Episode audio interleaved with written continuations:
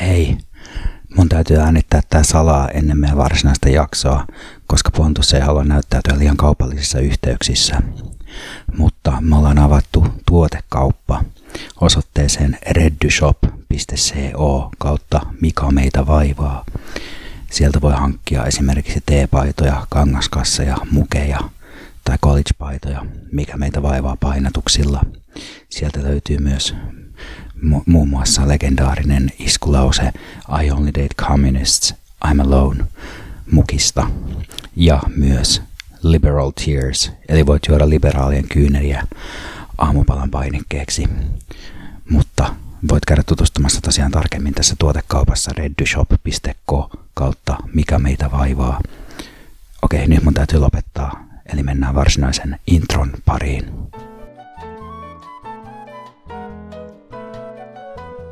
Perussuomalaisten nousu, Brexit ja Donald Trumpin valinta presidentiksi ovat kaikki merkkejä siitä, että historia ei päättynytkään Neuvostoliiton hajoamiseen ja liberaalin kapitalismin lopulliseen voittokulkuun. Vuoden 2008 finanssikriisistä alkaen länsimaiden poliittiset järjestelmät ovat kokeneet mullistuksia, jotka eivät näytä sopivan liberaalin ajattelun kehykseen, ja niistä on oltu hämmentyneitä. Nationalistinen liikehdintä, oikeisto- ja vasemmistopopulismi ja keltaliivit kaikki viittaavat siihen suuntaan, että liberaalin hegemonian kausi on päättymässä. Kirjassamme Mikä liberalismia vaivaa? tarkastelemme liberalismin kriisiä näkökulmista, joita Suomessa ei ole käsitelty aiemmin, kulttuurisotien, psyyken, arkijärjen ja poliittisen mielikuvituksen kautta. Suomessa liberalismin kriisi on käsitetty poliittisen järjestelmän suurten muutosten kautta. Me taas kysymme, miltä liberalismi ja sen kriisi maistuvat ja tuntuvat, mitkä niiden kokemukselliset ja kulttuuriset ulottuvuudet ovat. Kysymme myös, mitä tapahtuu, kun järjestys alkaa halkeilla ja mitä on syntymässä, kun vanha kuolee. Teos koostuu teeseistä, jotka käsittelevät liberalismin historiaa ja nykyhetkeä. Liberalismia tarkastellaan moniulotteisena, aatteellisena, hallinnallisena, subjektiivisena ja kulttuurisena ilmiökenttänä. Kerromme, miten liberalismi syntyi uuden ajan Euroopassa yksityisomaisuuden turvaamiseksi ja poliittisen osallistumisen raamiksi. Käymme läpi, miten 1900-luvulla liberalismi keksittiin uudelleen yksilöllisen yrittäjäsubjektin, talouden ja politiikan erottamisen ja tulevaisuudettoman nykyisyyden tuottamisen aatteena ja käytäntöinä, uusliberalismina. Tarkastelemme, miten uusliberalismissa meiltä on vähitellen kadonnut ymmärrys politiikasta ja yhteisestä toimijuudesta. Tilalle on tullut nykyisyys, jossa meillä ei ole koskaan tylsää, mutta olemme aina ahdistuneita – Kirjoittamisen taustatyönä olemme tehneet laajan kirjallisuuskatsauksen liberalismin historiaan ja nykyisen kriisin aikalaisanalyyseihin. Työhön haetaan sävyjä myös nykyistä poliittista ja psyykkistä maisemaamme käsittelevästä kulttuuriteoriasta ja taiteesta. Etsimme teoksessa teitä ulos nykyisestä moninkertaisesta pinteestä, jossa ekologiset järjestelmät romahtavat, keskiluokka katoaa, uskopolitiikkaan on koetuksella ja tulevaisuus näyttää perutulta. Liberalismi ei ole kyennyt vastaamaan näihin haasteisiin, mutta pystyykö jokin vielä tekeillä oleva poliittinen järjestys? Teos tarjoaa kaivattuja askelmerkkejä epävarmuuden aikaan, johon olemme astuneet. Se herättelee pamflettimaisella tyylillään kyseenalaistamaan itsestäänselvyydet, joiden keskellä elämme. Haluamme ottaa liberalismista vapauden, mutta hylätä lamaannuttavan ja altamisoivan yksilöuskonnon, luontoa tuhoavan ja merkityksettömän raatamisen ja politiikalle vihamielisen insinöörijärjen. Mitä jos ihmiset ympäri länsimaita eivät protestoikaan tyhmyyttään ja nurkkakuntaisuuttaan, vaan koska arki on muuttunut sietämättömäksi? Teoksen pääasiallinen tarkoitus on kiihdyttää ja evästää pohdintaa sopeutumisesta me epävarmaan tulevaisuuteen. Sen julkaisun yhteyteen valmistellaan myös sarjaa keskusteluja osana suosittua Mikä meitä vaivaa podcastia, jonka tekijöitä kirjoittajat ovat. Mikä liberalismia vaivaa? Syksyllä 2020.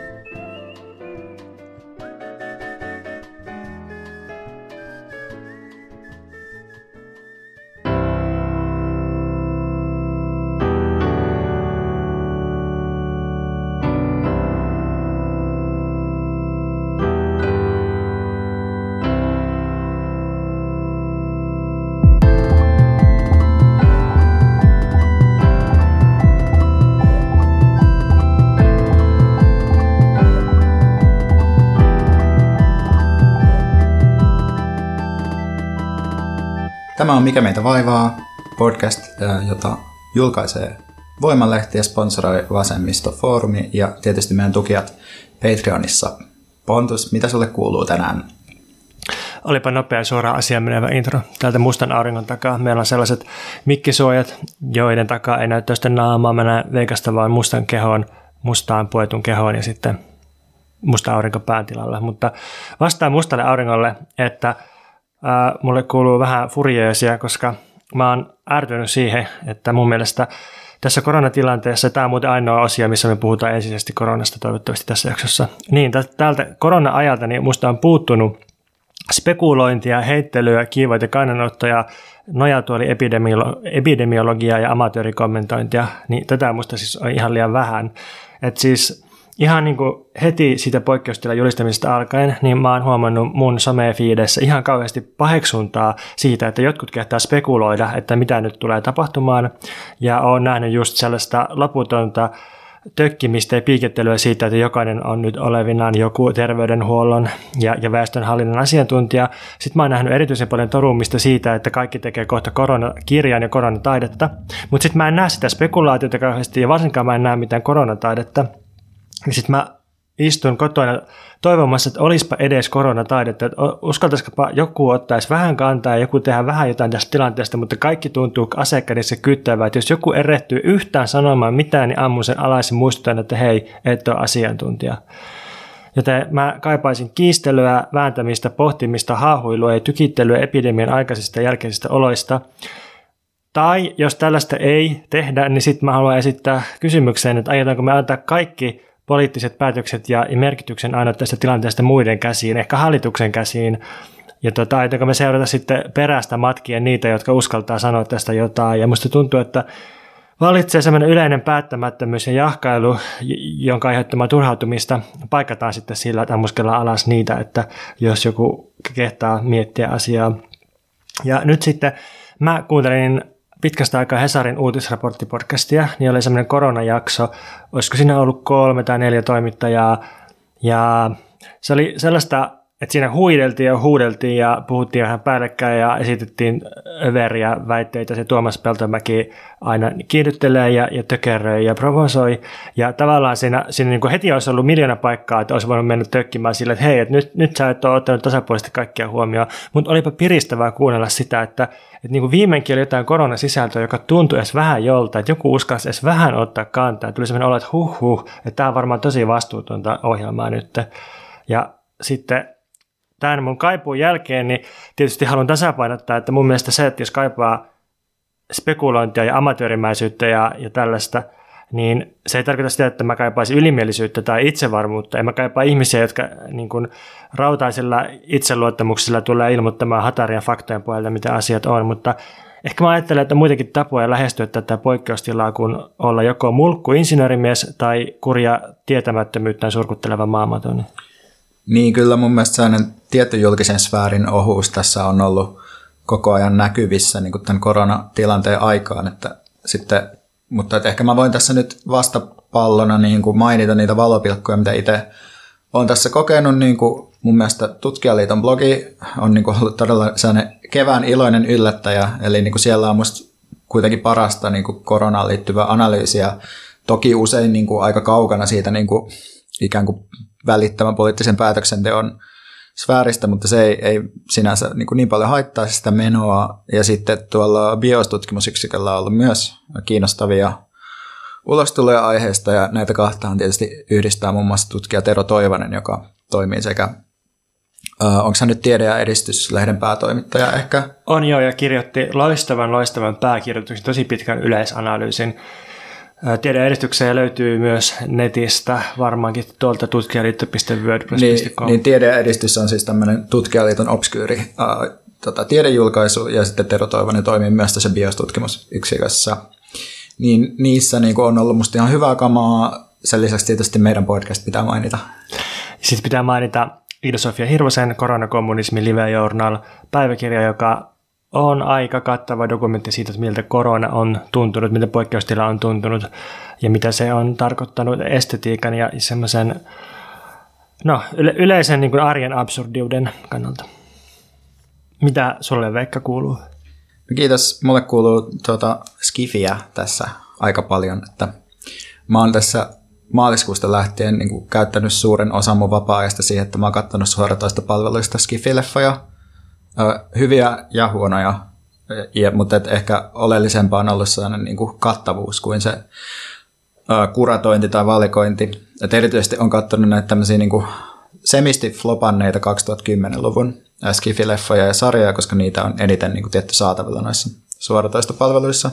Voitko sanoa joitain esimerkkejä? No esimerkiksi Elysium-niminen elokuva, jossa mm. rikkaat asuu sellaisella avaruusasemalla maan ulkopuolella ja sitten maapallolla on kaikki prolet, jotka tuottaa niille niin kuin raaka-aineita ja resursseja. Sitten uh, Edge of Tomorrow, joka on niin kuin päiväni Moodmelina, mutta siinä on Tom Cruise, joka käy avaruussataa. Ja sitten uh, toi Westworld-sarja, joka oli alun perin niin kuin robotit villilännen teemapuistossa ja nyt se viimeinen kausi oli sellaista kaupunkisotaa niin kuin robottien ja ihmisten välillä.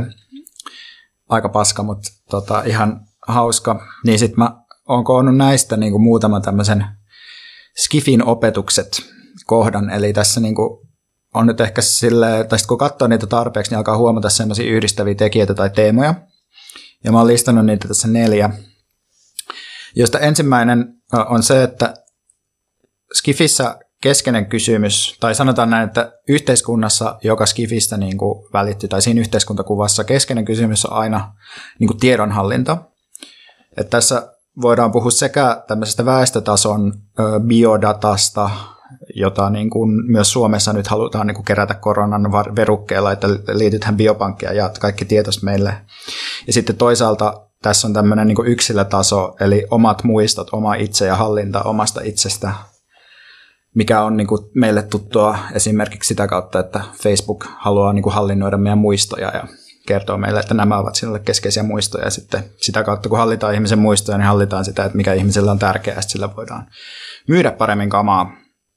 Sitten toinen tämmöinen Skifin yhteiskuntakuvan elementti on, että, että on tämmöinen keskeinen jako paskatyöhön ja huipputyöhön, mutta se jäsentyy uudelleen näissä uusissa Skifileffoissa sille, että on tuotanto, lattiatason tuotanto, jossa ollaan tekemisissä raan materiaalisuuden kanssa ja niin kuin yleensä tehdään niin kuin täysin älyttömissä väkivaltaisissa tappavissa oloissa työtä.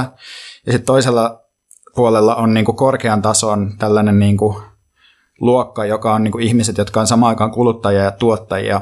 Eli, eli yläluokka, joka on vaan periaatteessa niiden tehtävä olla olemassa, hengata lasitaloissa ja sitten niin kuin reagoida erilaisiin datavirtoihin, jonka kautta sitten niille voidaan niin kuin myydä kamaa.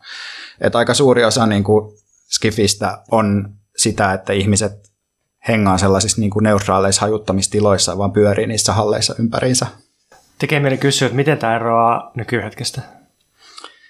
Niin, ehkä mun työ on sitten kuitenkin jotain siltä väliltä. Että niin sä, sä et ole väkivaltaisella lattiatasolla, mutta et hengaa hajuttamassa tilassa. No siinä on musta ehkä se ero, että mulle maksetaan vielä niinku palkkaa työstä eikä niinku pelkästään somen käytöstä, mutta ollaan tässä niinku, tietysti se niinku kuvaa mm. ny- nykyaikaa, että sehän niinku on ollut se, mitä säkin aina toisteet, että, että dystopiat on aina niinku nykyhetken dystopioita tai nykyhetken kuvaavia juttuja.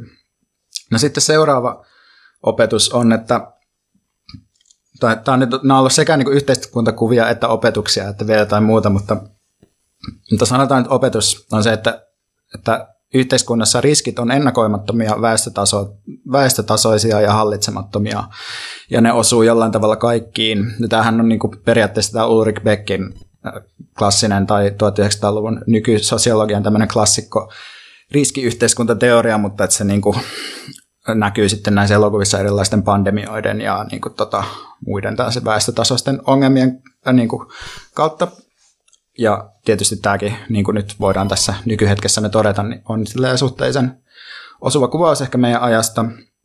Mutta sitten tähän liittyy mun neljäs, nyt tämä on huomio, kun täällä on aikaisemmin niin ainakin jo opetus ja yhteiskuntakuva ja ties mitä. Mutta neljäs ehkä opetus tai huomio on se, että, että politiikka jännittyy niin kuin tai siinä on kaksi, kaksi niin kuin poolia. Toinen on niin kuin perinteinen politiikka, jossa pyritään hallitsemaan näitä hallitsemattomia riskejä tarinankerronnan kautta. Eli kerrotaan ihmisille, että mikä, mikä on, niin kuin, ketkä on niitä vaarallisia, miten niitä hallitaan, miten me tuodaan turvallisuutta teille. Ja sitten toisaalta toinen puoli politiikassa on tämän koko niin kuin politiikkakäsityksen haastava radikaali demokratia. Eli politiikassa ei ole enää niin kuin sisäistä väittelysfääriä, vaan ainoastaan niin kuin riskejä hallinta ja sitten on niin kuin ulkopuolelta tulevat massat, jotka rynnii sisään. Toi on kiinnostava huomio, että tosiaan politiikka on hyvin väkivaltaista luokkataistelua viimeaikaisissa Skifi-leffoissa, että just tuo Elysium, että Matt Damon rynkyttää semmoisella kyborgi kehollaan itsensä jonnekin kiertoradalle, tai sitten Snowpiercer, jossa, jossa tota, se alaluokka tunkeutuu sitä kuljettava junan ohjaamo kun, ja huomaa, että itse asiassa koko, koko niin kuin konstruktio on täyttä kusetusta, tai sitten noin nälkäpeli, leffat ja kirjat, joissa on myös semmoinen, että, että likaiset massat tekee sitten väkivaltaisen kansannousun, ja, ja sitten mä oon sitä miettinyt, mistä se tosiaan kertoo, että, että Hollywood puolustaa näissä leffoissa niin voimakkaasti väkivaltaista vallankumousta. Osaat sä spekuloida tähän jotain? Kyllä mä uskon, että se liittyy siihen, että, että, että jollain tavalla niin kuin ajatellaan, että se on niin kuin, että, että, että se on niin kuin sen, tämän niin kuin meidän nykyisen poliittisen kehityskulun ainoa niin kuin looginen lopputulema. Että on niin kuin, tai musta se on tavallaan, niin kuin, että kyllä mä niin kuin ajattelen, että, että, että on niin kuin ikään kuin historian, tai voi sanoa, että politiikka voi jakaa niin kuin historian loppuun ja sitten niin kuin historian alkuun tai jotenkin tälle, että on niin kuin historian lopun poliitikot ja sitten on ne, jotka niin kuin vaatii sitä uutta alkua. Sitten vielä yksi asia, mitä mä mietin, on se, että Hollywoodissa 70-luvulta tai 60-luvulta alkaen, ehkä jopa aikaisemmin, niin se vihollinen, jota vastaan taisteltiin, siis se dystopia, niin se oli totalitarismi. Ja vielä uusissa tähtiönsota leffoissa, niin se on semmoinen tosi vanha-aikainen totalitarismi. Um, ja ehkä muissakin dystopioissa, niin kuin Handmaid's, Handmaid's Taleissa, niin sinnekin se on, se on niin kuin aika silleen, aika vanhanaikaisen konservatiivista totalitarismia. Niin sitten onko noissa Skifi-leffoissa ja sarjoissa, mitä sä oot katsonut, niin onko niissä sitten jotenkin uuden aikaisempia dystopioita? Ehkä voisi ajatella, että Westworld voisi olla vaikka semmoinen enemmän niin kuin elämystehtailuun perustuva.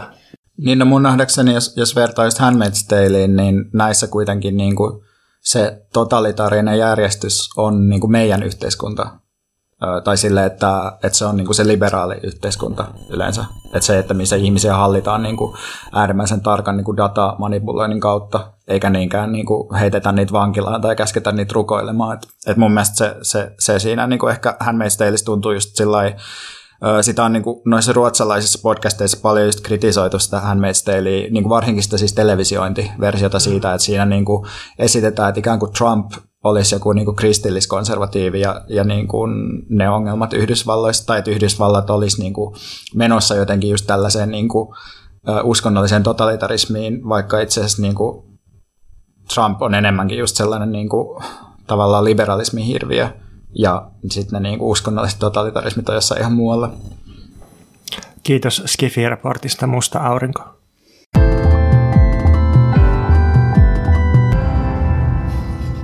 Veikka, mikä sua tänään vaivaa? Mä lukaisin, tai mikä olisi hyvä verbivastine ohimennen kuuntelemiselle. Korvaisit. Korvaisin, kuunnella hotkaisin uh, Che Guevara Elämä kerran, eli ruotsalaisen Björn Kummin kirjoittaman teoksen Che. Tämä Björn Kum on siis tullut kuuluisaksi siitä, että se on saanut elämänsä skuupin, kun se oli ensimmäisiä ihmisiä, jotka näki Che Guevaran kuolleena Boliviassa silloin tota, 60-luvulla, kun Shen eh, vallankumouksellinen projekti Boliviassa epäonnistui. Ja Che Guevaran elämähistoria on aika hyvin tunnettu, mutta tässä elämäkerrassa oli muutamia mielenkiintoisia yksityiskohtia. Muun muassa, että Sheen Faija oli Argentiinassa mate juuren viljelijä, josta tietysti, jota tietysti tätä matea käytetään muun muassa Club Mate juomassa. Ja 30-luvun talouslama aikana maten kysyntä maailmanmarkkinoilla romahti ja Shane Faye joutui vaikeuksiin.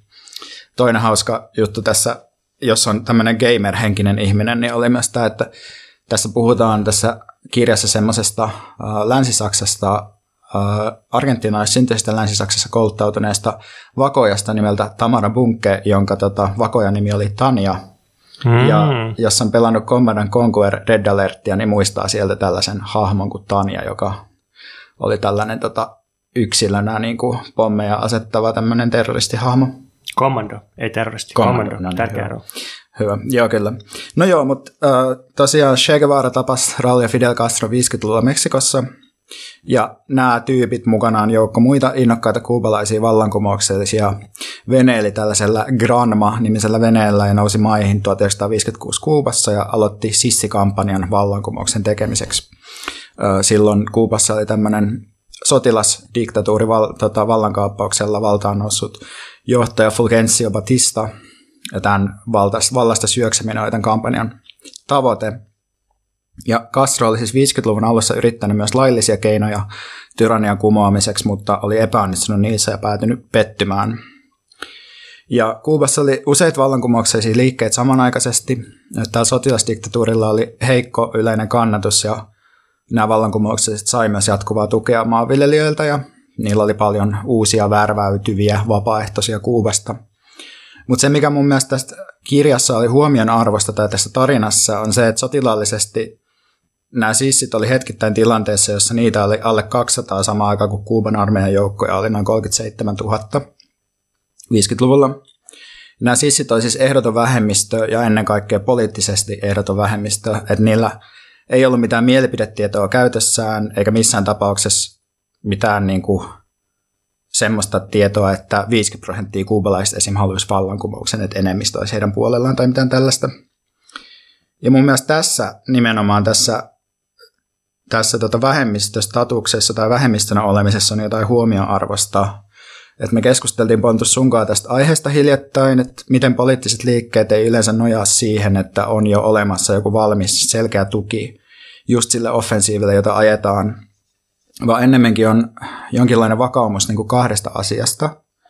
Ensimmäiseksi siitä, että asia, jota ajetaan, tekee ihmisestä jollain tavalla vapaampia ja mahdollistaa enemmän kuin nykyiset olosuhteet tai jos ollaan fasisteja, niin tietysti, että, että asia, jota ajetaan, niin tekee ihmisestä vähemmän vapaa, mutta antaa merkityksen elämälle niin jonkun suuremman palveluksessa.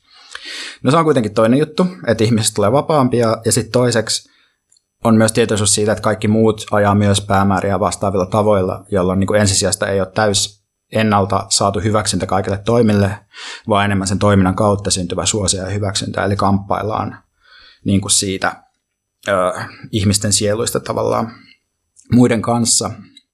Ja sitten tähän kuuluu yhtenä ulottuvuutena myös näiden liikkeiden, niin kuin nämä gevaaralaiset sissit, niin tietoisuus ystävien ja vihollisten erottelusta.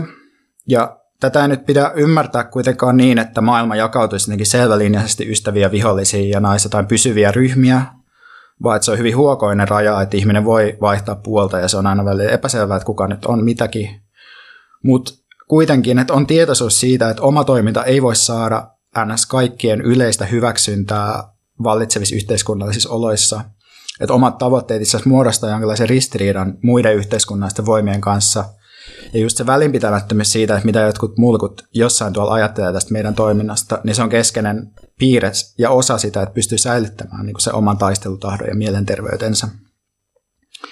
Ja sitten jos kelataan niin 50-luvulta nykypäivään, niin iso muutos on tapahtunut tietysti just median roolissa, että nykyään liikkeet toimii paljolti reaaliaikaisen median ympäristöissä, jolloin tietty korostuu myös tietoisuus siitä, että mitä minusta tai meistä ajatellaan muualla yhteiskunnassa.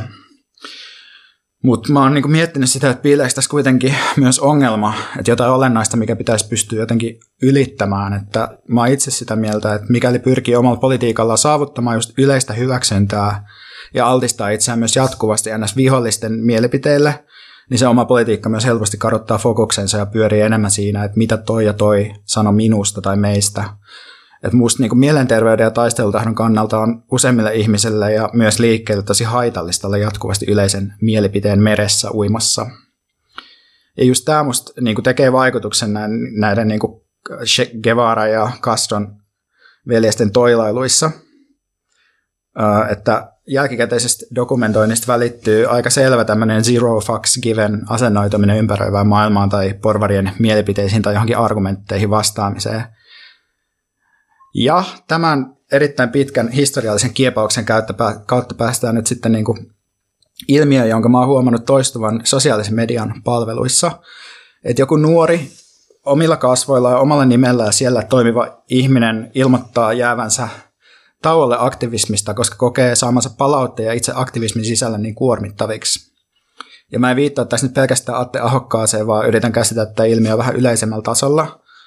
Ja mä oon siis pohtinut, että paljonko tällaisessa uupumuksessa on kyse just siitä, että sosiaalisessa mediassa ei aina pääse muodostumaan sitä ystävien ja vihollisten selkeää erottelua.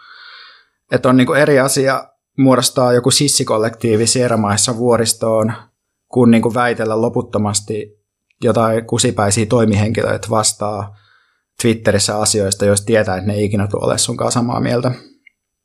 Ja tässä mä sitten niinku mietin myös sitä politiikkakäsitystä tai sellaista politiikkakäsitystä, jossa politiikka on ensisijaisesti niinku hyvien argumenttien tarjoamista, jotta yleinen mielipide kääntyy oman asian puolelle, joka voisi olla tämmöinen niinku, ehkä pidemmän päälle niinku haitallinen tai hermoille käyvä politiikkakäsitys verrattuna sitten, että jos ajattelisi politiikkaa silleen, että sen tavoite on just tehdä taktisia iskuja ja luoda painetta, jotta jotkut voimasuhteet muuttuu. Että tässä ensimmäisessä vaihtoehdossa tai tässä niin kuin politiikka on hyviä argumentteja, niin siinä yhteiskunta nähdään tämmöisenä neutraalina ja homogeenisena tilana ja poliittiseen yhteisöön kuuluu ns. kaikki. Ja sitten jälkimmäisessä vaihtoehdossa, jossa niin kuin nähdään politiikka just tämmöisinä voimasuhteet muuttavina taktisina iskuina, niin silloin niin kuin, yhteiskunta on enemmän tietty voimien tämmöinen niin kuin väliaikainen tasapaino – jota pyritään just muuttamaan muodostamalla erilaisia niin kuin tällaisia uh, ristiriitoja tai tuomaan ristiriitoja näkyviin ja sitten määritellään just vastustajia ja löydetään niiden heikkoja kohtia. Ja tämä niin kuin, hyvät argumentit olisi ikään kuin liberaalipolitiikkakäsitys ja mä uskon, että esimerkiksi just radikaalin ilmastopolitiikan tekeminen on lähes mahdotonta argumenttien tai hyvien argumenttien kautta pelkästään. 65 jaksoa piti tehdä tätä podcastia ennen kuin päästiin Che Guevaraan ja vielä, vielä niin kuin myönteisellä merkityksellä. Seuraavassa jaksossa varmaan käydään läpi Leninin, Trotskin ja Buharinin välisiä suhteita ja dynamiikkoja ja otetaan ne esimerkiksi jostakin. Tota, joo, musta tuossa on tosi paljon kiinnostavaa. Musta on tosi hyvä toi jako liberaaliin ja sissiin. Ja jako nimenomaan siinä mielessä, että sitä ei tarvitse ottaa kirjaimellisesti, että ei kaikki liberaalit ole jotain, öö, me en sano sikariporrastoimihenkilöitä, mutta sikareita ei enää polteta, niin jotain niin kuin, en mä tiedä, mikä, mikä on semmoinen terveellinen päihde, joku, joku no, jätetään se päihdekysymys tästä. Joku mutta, suolasaunakuntakeskus liberaali. niin, suolasaunakuntakeskus liberaali. Kaikki liberaalit ei ole sellaisia, ja, ja kaikki siis ei ole parkkaita miehiä vuoristoissa. Itse asiassa tuohon pitää huomata, että Kuuman vallankumouksessa naisilla oli mun ymmärtääkseni aika iso rooli myös siinä ihan aseellisessa järjestäytymisessä. ja sitten se mediakuva näistä parkkaista miessissästä, niin okei, se on se, mikä jäi elämään, mutta se todellisuus ei ollut ihan niin miehistä. Tässähän mainittiin tämä Tamara Bunke yhtenä esimerkkinä. Joo, joo, joo, kyllä, kyllä. Ja, ää, ja sitten yleisesti noille 60-luvun liikkeelle, niin kai toi Kuuman vallankumous oli just semmoinen innoitus, että, että just toi tosi pieni, mutta tosi järjestäytynyt joukko kohdistamalla voimaa johonkin kriittiseen paikkaan, niin pystyy tekemään ihan mitä tahansa muuta ja muuttamaan suurin piirtein maailman historian suunnan, niin se oli, se oli niin semmoinen suuri inspiraatio. Mutta niin, tämä oli nyt sivupolku siitä, että tuo jako liberaali ja sissi, niin se on minusta tosi hyvä siinä mielessä, että, että liberaali on joku, siis naiviliberaali on joku, joka ajattelee, että poliittisen toiminnan ja erityisesti poliittisen keskustelun pitää noudattaa tiettyjä sääntöjä. Ja sitten se järkyttyy, jos joku ei noudata niitä sääntöjä, aivan pöyristynyt siitä. Ja tätä voisi verrata sissiin, joka käy sotaa. Ja sodassahan voittaa just se, joka osaa taitavasti rikkoa sääntöjä. Ja siis sääntöjä tarkoittaa musta, tämä säännöt tarkoittaa myös hyvien tapojen lisäksi odot, kaikkia odotuksia ja oletuksia ja ennakoitavia toimintatapoja. Et sodassahan usein voittaa se, joka joka onnistuu yllättämään ja tekemään jotain niin kuin jymäytyksiä ja väijytyksiä tai jotain taktisia vetäytymisiä. Että sota ei välttämättä voiteta sillä, että mennään kaikkein suurimmalla voimalla yhtä aikaa ja tapetaan kaikki, niin kuin on hyvin, hyvin nähty tota, amerikkalaisten Lähi-idässä viime vuosikymmeninä käymissä hyvin, hyvin epäonnistuneissa, kallissa ja hankalissa sodissa. Ja tota, sitten jotenkin, jos, jos nyt miettii silleen ihan, ihan niin kuin perinteisen politiikan sisällä, niin ehkä sieltäkin voi löytää tämän jaottelun, että on ne niin kuin liberaalit, jotka ajattelevat, että politiikkaa pitää tehdä tietyillä ää, soveliaisuussäännöillä ja niinhän, niille, niinhän niin kuin politiikkaa aina tehty, ja sitten on ne sissit, eli ne niin kuin hirviömäiset tyypit, jotka sitten jyräilee ja törkyilee itsensä valtaan ja sitten ne liberaalit ihan sille, miten, miten tässä kävi, että ette te saa rikkoa sääntöjä, että, että niin kuin, te, te vaan niin kuin marssitte ja otatte tämän haltuun, että miksi te, mitä ette te saa tehdä noin? Siinä tota Aufhe Bunga, Bunga, joka on niin ehkä paskin podcast-nimi ikinä, mutta siinä podcastissa ne käyttää sellaista termiä kuin uh, Neoliberal Order Breakdown Syndrome, jolla viitataan siis ihmisiin, jotka päätyy semmoiseen niin kuin traumapuheeseen tai semmoiseen jatkuvaan toistoon siitä, että kyllä on nyt kylmää kyytiä ja uskomatonta ja laitonta ja kamalaa, että nämä Trumpit ja Brexitit ja muut tapahtuu. Joo, Suomessa Twitter on kyllä varmaan 95 prosenttia Twitterin sisällöstä on sitä, että joku pöyristelee sitä, että on pöyristynyt taas jostakin, joka on yrittänyt pöyristyttää sitä. Niin ja perussuomalaiset on, nyt on annettu niin liikaa, liikaa rasismille, että nyt on menty liian pitkälle ja nyt on aika niin nostaa oikeusjuttuja Tämä, Sa- saattaa se kaikki perussuomalaiset. Kyllä, tämä ei ole enää inhimillistä, tämä ei ole minun Suomeni. Sitten lauletaan maamelaulu.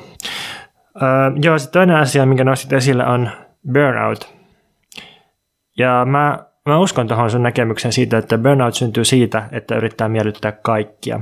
Ja on paljon terveellisempää mielelle olla yrittämättä miellyttää kaikkia. Siis sitoutua johonkin ja hyväksyä se, että se kohtaa ankaraa vastustusta ja vihollisuutta ja äh, sut yritetään tehdä narualaiseksi ja, ja toiset yrittää estää sua saavuttamasta sitä sun, sun tavoitetta, sitä mihin sä oot sitoutunut. Ja tota, no tämä liittyy siihen, että politiikka on, on kamppailua ja, ja niin kun, jos kamppaillaan, niin sehän häviää, joka yrittää miellyttää kaikkea, että se joutuu, joutuu tota, tallotuksi ja matoksi. Ja sitten, jos nyt miettii 60-lukulaisia aktivisteja, tai vaikka Italian 70-lukulaisia, jotka toimii laittomissa maanalaisissa liikkeessä ja välillä, välillä tota, teki politiikkaa aseilla ja pommeilla, niin mun pu, niin kuuleman, puhumaan ja lukeman mukaan, niin, niin tällaisilta militantilta niin yleensä puuttuu burnoutin kokemukset. Että, että niitä elämät on saattanut olla hyvinkin surullisia romahduksia. Lopulta on saatettu sortua heroiiniin tai sitten on ehkä mielenterveys mennyt vankilassa tai maanpaossa tai, tai sitten on vaan niin kuin rahat loppunut tai jotain. Että siellä on tällaisia kohteloita, että se, se ei välttämättä ole mitään niin kuin loputonta, rajatonta riemua, mutta tämmöistä aktivisti burnouttia musta sieltä ei löydy. Ja tota, sitten jotkut tota, tai ei, ei tarvitse edes olla noin, noin dramaattisia esimerkkejä. Kyllä mä oon jutellut Suomen 90-luvun laittomassa eläinoikeustoiminnassa ja muussa sellaisessa mukana olleiden vähän vanhempien ihmisten kanssa, jotka ihan silleen, että, että niin kuin mikä tämä milleniaalien burnout on, että ei, ei meillä ollut sellaisia burnoutteja. Ja niin kuin nykyään niin kuin nuoret ei kestä mitään, ne jaksaa kaksi vuotta tehdä jotain ja sitten ollaan ihan rikki. Niin kyllä musta tuntuu, että aktivisti burnout vaikuttaa aika uudelta ilmiöltä ja musta myös tuntuu, että se tosiaan kytkeytyy tosi vahvasti nettiin ja mediaan ja someen ja siihen, että että siellä altistuu niin hirveän määrällä reaktioita ja kukapa ihminen tykkäisi siitä, että se saa jatkuvasti hirveästi paskaa niskansa ja huonoa palautetta, ja totta kai ihmiset yrittää sitten jotenkin reagoida siihen, ja ne myös kokee, että aktivisteilla niillä on velvollisuus, mikä niin kuin, tavallaan se on totta, että jos sä toimit jonain muuna kuin sellaisena myyttisenä taistelijana jossakin siis rintamassa, niin totta kai niin kuin niin ethän sä voi olla mikään hyvä poliittinen toimija, ellei sä yritä selittää ihmisille, että on, niin kuin, politiikka on aina aika paljon kuitenkin puhumista ja myös sitä kommunikoimista. Niin, niin musta ehkä siinä on vaan semmoinen oleellinen ero, niin kuin, että, että oot sä niin yksinässä niin puolustamassa tämän näkemyksen siellä Twitterissä vai, vai onko se jotenkin kollektiivista se niin kuin puolustaminenkin tai se toiminta ylipäätään? Joo, joo toi, toi kollektiivisuus on yksi juttu, just se, että ne 60-70-lukulaiset, niin ne oli tosi tiukasti organisoituneet ja niillä oli ne omat joukkonsa tai oma, omat niin ryhmänsä. Joskus ne oli siis niinkin tiukasti organisoituneet, että ne asuu yhdessä tai jotenkin jakoo kaiken elämänsä yhdessä, mikä on tavallaan myös tosi raskasta, mutta että jos ollaan tosi sitoutuneita, niin se myös antaa tosi voimakkaan solidaarisuuden kokemuksen. Ja sitten sit, tota, okei, toi on toinen, toi yksilö, kollektiivisuus, ja sitten sit toinen on, on vaan se niinku todella raaka volyymi, mikä, mille ihmiset sitten altistuu somessa. Niin siis mä ajattelen niin kuin esimerkiksi sitä, että minkä takia mä teen nykyään podcastia, niin yksi tosi iso syy siinä on just se, että mua enää kiinnosta niin kuin joidenkin kusipäiden mielipiteet niin kuin mun tekemistä asioista, ja sitten tässä podcast-muodossa ei tarvitse niin kuunnella niitä, et koska tietää tavallaan, että ei tätä jaksa kuunnella ihmistä, jotka on meidänkaan niin totaalisen eri mieltä tai kuunteista sitä vaan niin sen takia, että voisi vittuilla meille. Et se on niin kuin, just noin, monet mun mielestä noin somekanavat niin altistaa sille, että sä oot mm. niin jatkuvasti joku semmoisen setä-armeijan niin naurun tai semmoinen laughing stock. Ja sitten tämä taas on sellaista, että kaikki palaute, mitä tulee, niin on ihmisiltä, jotka jakaa jonkun niin kuin, yhteisen niin kuin, politiikkakäsityksen jossain määrin meidän kanssa ja sitten on eri mieltä sen sisällä, jolla siinä on jotain niin kuin, järkeä siinä keskustelussa. Joo, ja sitten voidaan palata taas kerran antiikin filosofeihin, jotka ei yrittänyt osallistua mihinkään julkiseen keskusteluun. Ne piti ihan täytenä paskana sellaista käsitystä, että demokraattisesti lässytetään jossakin yhteisellä foorumilla ja sitten saavutetaan joku kuvitellun geneerisen massan joku, joku tota, semmoinen keskivertokonsensus. Et ei, ei mitään sellaista, vaan ne opetti niinku just ystävien piirissä ja, ja niillä oli ne omat koulukunnat ja sitten ne ajatteli, että, niinku, että se mitä ne tekee, niin se on niin hyvää kamaa, että tämä pitää, niinku, tätä, ei, niinku, tätä ei pidä laittaa laimentumaan tuonne niinku, äh, jonnekin julkiseen sfääriin, vaan, vaan niin kuin, että on tärkeämpää tehdä sitä jossakin niin kuin puolueellisesti omasta näkökulmasta ja, ja levittää sitä sieltä käsiin. Ja siksi, se, siksi, siksi ne pystyy ehkä kehittämään jotain, mikä oli kiinnostavaa ja on edelleen kiinnostavaa.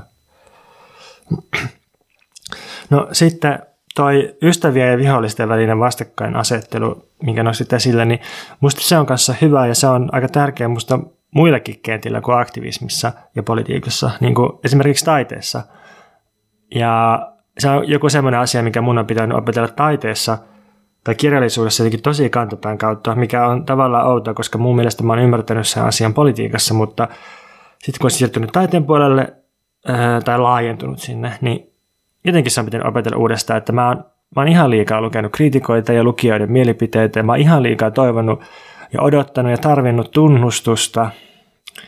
Ja sitten se, se, että, niinku, että yrittää just miellyttää tuolla tavalla – ja tarkkailla reaktioita, niin se orjuuttaa, koska se tekee itseään riippuvaiseksi täysin mielivaltaisista olosuhteista. Et eihän mä voi vaikuttaa siihen, mikä, mitä joku musta kirjoittaa tai tykkää vai eikö tykkää. Ja sitten se tekee mut riippuvaiseksi toisten määrittelyistä. Eli se jotenkin pyöräyttää sen, että jos mä aluksi alkoin tekemään jotain omista lähtökohdistani, omista haluistani, niin sitten yhtäkkiä mä alankin tehdä ikään kuin toisille toisten joistakin ää, lähtökohdista käsin, mikä tekee sitä tosi vieraantunutta. Ja sitten se, että mitä enemmän yrittää miellyttää toisia, mitä enemmän yrittää ottaa jonkun kuvitteellisen yleisen mielipiteen huomioon, niin sitä enemmän se musta tukehduttaa sen, mitä nyt pompoisesti voi kutsua luomiseksi tai joksikin jonkun uuden tekemiseksi, koska musta se uuden tekeminen – vaatii aina eroamista ja katkosta siihen yleiseen mielipiteeseen, se vaikka pientä variaatiota, ja se, se on jonkunlaisen riskiottamista, ja aina jos otetaan edes jonkunlainen riski, niin sitten sit ei voi tietää, että miten se otetaan vastaan, ja, ja se, on, niin kuin, se on yllättävän vaikeaa irtautua siitä, että, että, tota, että nyt, nyt niin kuin pitäisi yrittää miellyttää ja saada niin kuin yleinen Twitter-hyväksyntä. Niin ehkä, jos pitäisi niin kuin tästä, mitä mä niin kuin voisin sanoa, mitä mä oon oppinut ehkä tästä niin kuin viimeisen niin kuin viiden vuoden aikana, on ehkä se, että asioita kannattaa tehdä piilossa niin kuin tiettyyn pisteeseen saakka, tai asioita kannattaa kehitellä niin kuin omissa piireissä, omissa yhteisöissä, ja sitten niin käyttää julkisuutta vaan taktisesti, mutta ei ajatella, että se julkisuus on se niin kuin ensisijainen paikka, missä nyt niin kuin käydään tämä keskustelu, että onko tämä nyt ok vai ei. Siksi mekin tehdään asioita piilossa patreon.com kautta mikä meitä vaivaassa. Olipa likainen lopetus. Oliko liikaa? Ei, Voisin leikata koskaan ei ole liikaa.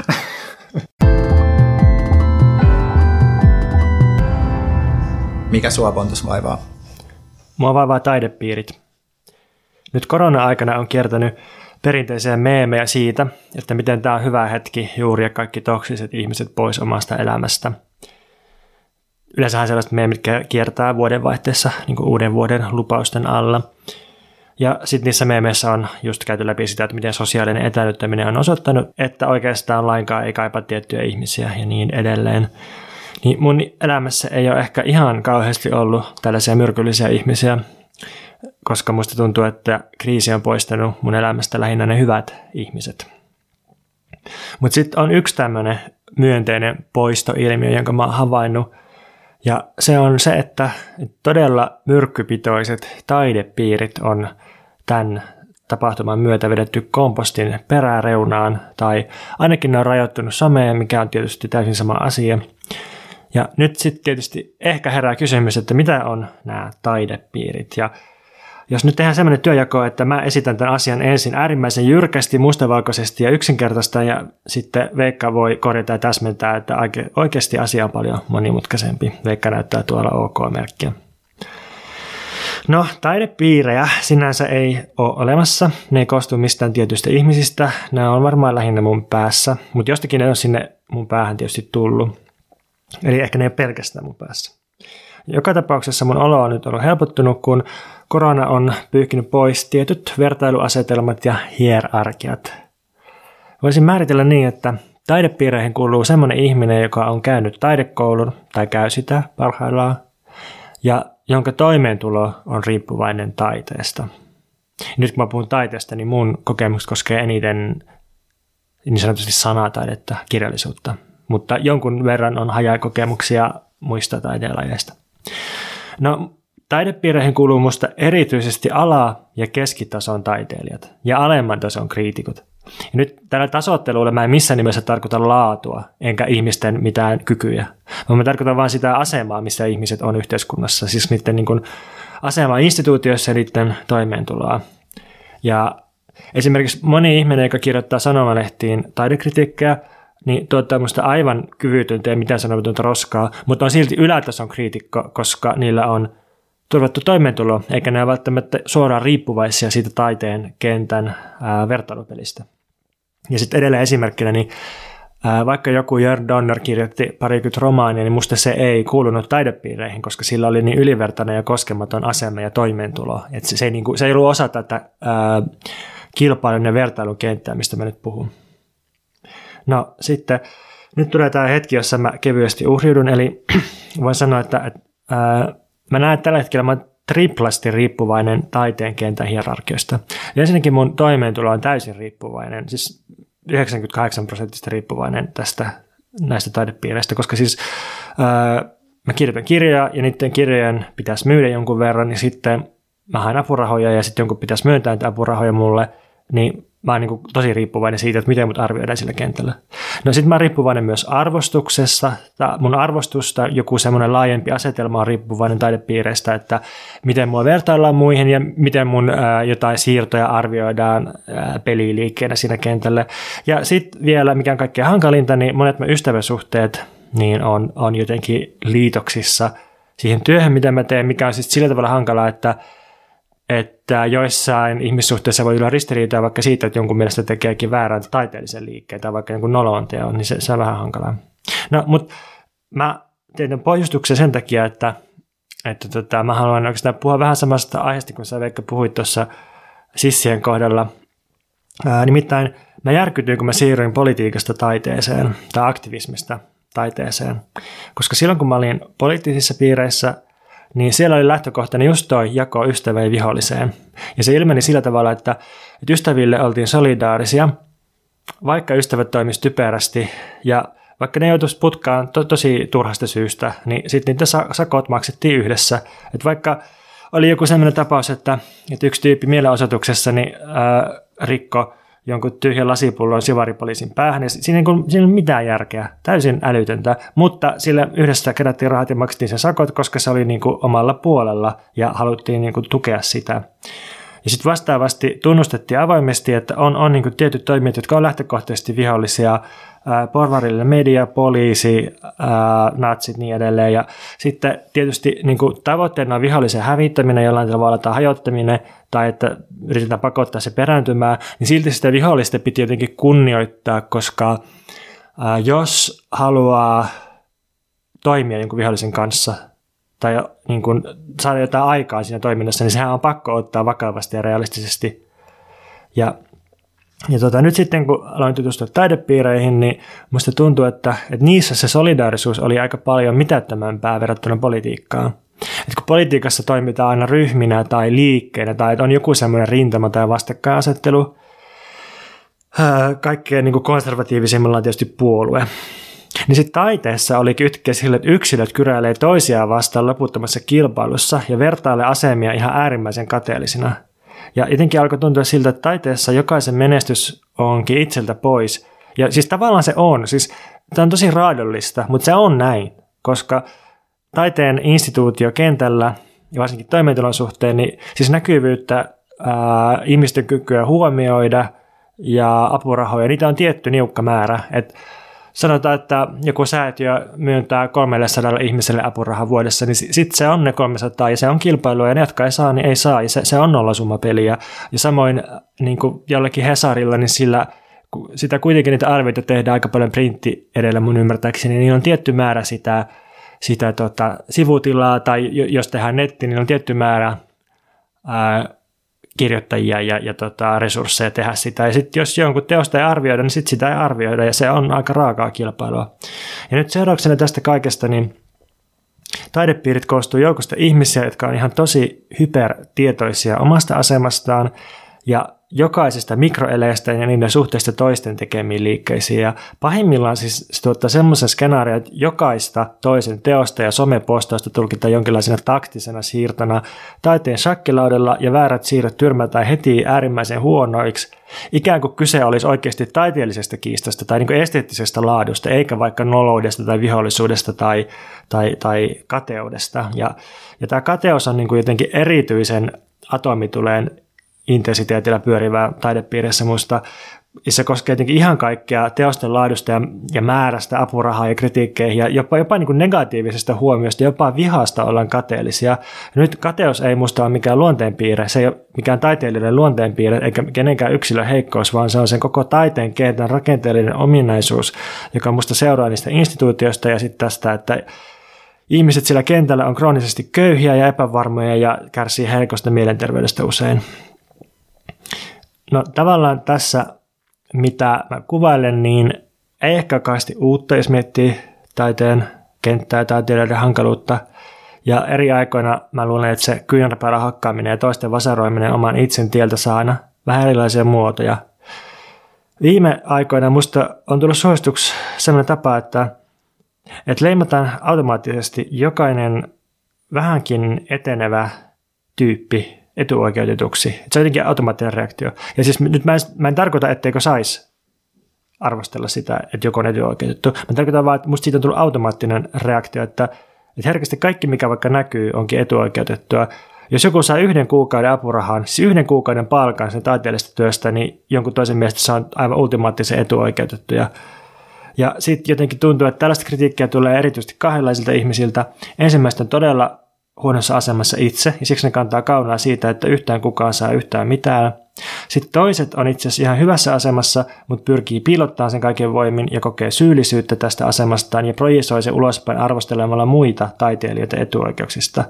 Ja nyt seurauksena tästä niin taidekentällä on joukko etuoikeutettuja, mutta, mutta kentän ulkopuolella naurettavan alipalkattuja ihmisiä, jotka syyttää toisia ringissä etuoikeuksista, eikä mikään oikein etene. Ja näiden materiaalisten syiden taustalla, ää, lisäksi taustalla on musta kosminen määrä syyllisyyttä ja itse vihaa. Ja nyt niin kuin, tavallaan sellainen ulkokohtainen opetus, minkä tästä mun räntistä voisi vetää, on, että kannattaa vältellä taidepiirejä ja taidekouluja. Ei missään nimessä tee hyvää mennä mukaan kilpailuun ja vertailuun, koska siitä seuraa vain orjamaisia ihmisiä, jotka altistuu ja alistuu mille tahansa päästäkseen etenemään kilpailussa.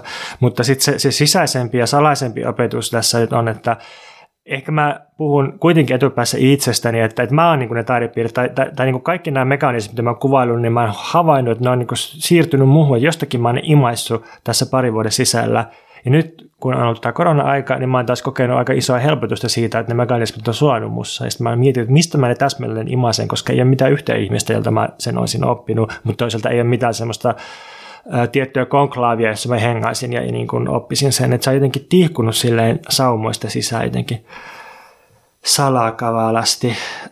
Miltä tämä räntti susta kuulosti? Musta oikein hyvältä ja niin kun erittäin pitkälle mietityltä, myös ehkä vähän siltä, että, että sä oot ehkä viettänyt jotain unettomia öitä tätä niin kuin muodostaen. Että mulle tuossa niin kuin on paljon tuttua ja sitten ehkä se niin kuin nyansointi, mitä sä tässä multa toivoit, niin liittyy siihen, että mä näen niin kuin tämän ongelman, mistä sä puhut, tavallaan silleen, että on niin kuin kahdenlaista, tai voidaan tehdä niin kuin jaottelu kahdenlaiseen uh, suhtautumiseen niin kuin taidekentän niin kuin prekarisaatioon jos toinen voisi olla niin kuin ikään kuin paha, pahan uskon ja toinen niin kuin hyvän uskon ää, politiikkaa.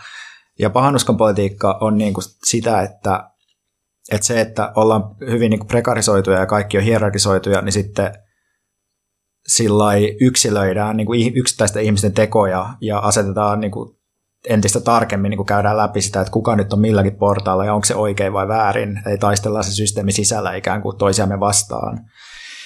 Ja sitten toinen, äh, ehkä jota voisi sanoa niin kuin hyvän uskon äh, politiikaksi, on sitten musta siitä niin kuin aika laajaa niin kuin kollektiivien muodostamistendenssiä, mitä mä itse olen niin kuin havainnut taidekentällä niin kuin Helsingissä erityisesti niin kuin viimeisen kymmenen vuoden aikana.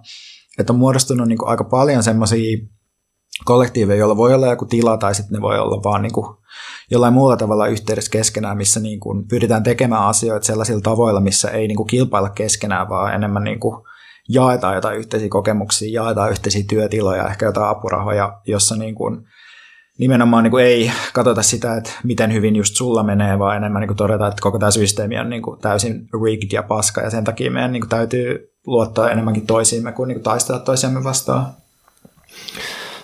Joo, hyvä jaottelu ja itse tietysti kaipaan tuollaisia kollektiivisia juttuja. Ja ehkä, ehkä niin kuin, äh, mulla on vähemmän kokemusta niissä, minkä takia mun kuva kuulosti nyt niin synkältä. Mm, joo, musta se hankaluus tässä on tosiaan se, että tämä on niin materiaalista, että se ei, että jotenkin valistuksella tai asennemuutoksella me ei tätä muuteta, vaan että ihmisten on ihan oikeasti pakko kilpailla. Et munkin, vaikka mä niin puhun tästä, mä tiedostan tämän, niin kyllä mun on, niin, mun on silti pakko kilpailla niistä rahoista ja, ja t- jollain tavalla sitä näkyvyydestä. Mulla ei ole varaa olla kilpailematta. Et sitten, et se, se on tietysti oma lajinsa sellaiset aika harvat taidegurut, jotka on aikaisemmin ehkä kilpailu, ja sitten on päässyt niin hyvää asemaa, tai niillä on niin vakaa rahoitus, että sitten voi niin kuin vetäytyä vaikka julkisuudesta ja tästä kilpailusta ja sitten terrorisoida niin kuin moraalisen ylä, position asem, niin kuin suunnasta niitä, jotka joutuu olemaan siinä kilpailussa. Niin tota, joo, toi, toi on niin se, että olosuhteet on jotenkin ne, mitä pitäisi muuttaa. Ja just toi kollektiivisuus ja järjestäytyminen on minusta se, millä sitä voitaisiin muuttaa. Se, että ei olla kateellisia, tai ei tyydytä siihen, että ollaan kateellisia siitä, että joku saa kahden kuukauden apurahaa, vaan yritetään järjestäytyä sille, että, että taiteilijoiden toimeentulo ei olisi kiinni siitä apurahaa kilpailusta. Ja ehkä tuossa auttaisi se, että – hyväksyttäisiin, ehkä jopa politisoitaisiin taidealaa tuossa niin Carl Schmidtin mielessä, eli, eli tuotaisiin sinnekin se liittolaisen ja vastustajan vastakkainasettelu. Ja mä luulen, että tämä helpottaisi myös taiteilijoiden välisiä suhteita, että, että kun mua, mua kyrsii niin paljon se, että, että usein taidepiirien ihmiset haukkuu jonkun toisen ihmisen sen takia, että, että vaikka sen teos on huono. Ja sitten usein siinä kritiikissä ei oikeasti ole kyse siitä, että se olisi huono, koska eihän ne, niin kuin, ei ne ole perehtynyt koko teokseen, eikä ne osaa niin kuin, sanoa sitä mitään järkevää, vaan ne pitää sitä tyyppiä vihollisena, ja sen takia ne niin kuin, naamioi sitten sen vihollisuussuhteen tällaiseen niin kuin esteettiseen hyvää, huono, laatua, ei laatua arvostelmaan, vaikka oikeasti kyse on siitä, että ne vihaa sitä tyyppiä, ne vihaa kaikkea, mitä se edustaa, ja ne ei tulisi ikinä pitämään mistään, mitä se tekisi. Musta tuntuu myös, että tässä lisää kierroksia tähän koko kuvioon niin tuo se, että niin taide kentällä on tosi helppo myös tarkastella maailmaa sellaisen niin kuin hypersubjektivismin kautta, että kaikki on niin kuin sellaisia jotenkin yksittäisiä niin kuin pelaajia tai yksittäisiä tosi tunnistettavia erillisiä hahmoja, jotka on, joilla on niin kuin vapaus ja vastuu, ja sitten me katsotaan, että miten ne toimii ja toimiiko ne oikein vai väärin, ja arvioidaan niitä joku moraalikriteerien perusteella, vaikka tavallaan niin kuin sitä koko juttua voisi myös katsoa vaan silleen, että me ollaan kaikki niin kuin muurahaisia, jotka on heitetty johonkin lasipurkkiin, ja sitä niin kuin sekoitetaan sitä lasipurkkia. Joo, aina puhutaan siitä, että ää, miten ää, kaikkein näkymättömintä työtä olevat tekevät ihmiset on kaikkein ristetyimpiä, vaikkapa ää, siivoojat, ää, hoitajat, palvelualan ihmiset ja näin. Ja se, se varmasti pitää paikkaa, että niillä, niin kuin, niillä, niillä kohtaa se nä, niin kuin näkymättömyys ja se, että ei saa tunnustusta, ei pysty kehittämään itseään, työ on tylsää ja hyvin niin kuin vähän palkattu. Okei, että se, se, on, se on hirveätä.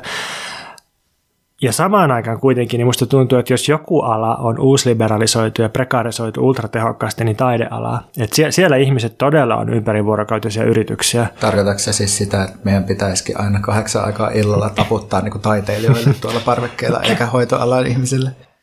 Kunhan ei kukaan soita sansormia, niin sitten se on ok.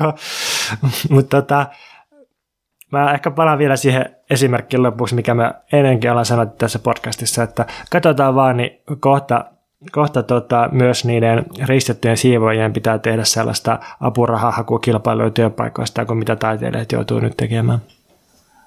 Carl Schmittin ystävä ja vihollinen jakoon viittaaminen ei tarkoita, että mikä meitä vaivaa podcast sitoutuu Carl Schmittin natsikantoihin.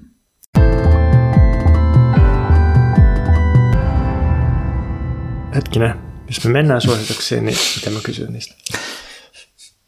Onko sulla Veikka tänään jotain suosituksia, jotka sua vaivaa? No kiitos kun kysyit. Mä haluaisin suositella meidän uusinta kirjaa, jossa siis minä ja Pontus ollaan kirjoittajina tosi monen muun ihmisen, itse asiassa 11 muun ihmisen kanssa, eli 13 katseluasentoa, miltä televisio tuntuu, niminen kirja, jossa Pontus on kirjoittanut siihen, niin kuin, mitäs, mitäs sä itse kuvaisit? Mä sanoin, kutsuin sitä joskus sellainen mixed bag-analyysi niin television nykyisyydestä ja tulevaisuudesta tai median nykyisyydestä ja tulevaisuudesta. Mä kirjoitin 11 huomiota televisiosta siitä näkökulmasta, että miten TV on pelkkä välivaihe mielikuvituksen historiassa ja TV on 1900-lukulaista kokemusta ja lisätty todellisuus ja VR on niin kuin nykyistä ja tulevaa kokemusta, mutta kaikessa tässä on oikeastaan kyse mielikuvituksen voimistamisesta teknologian avulla.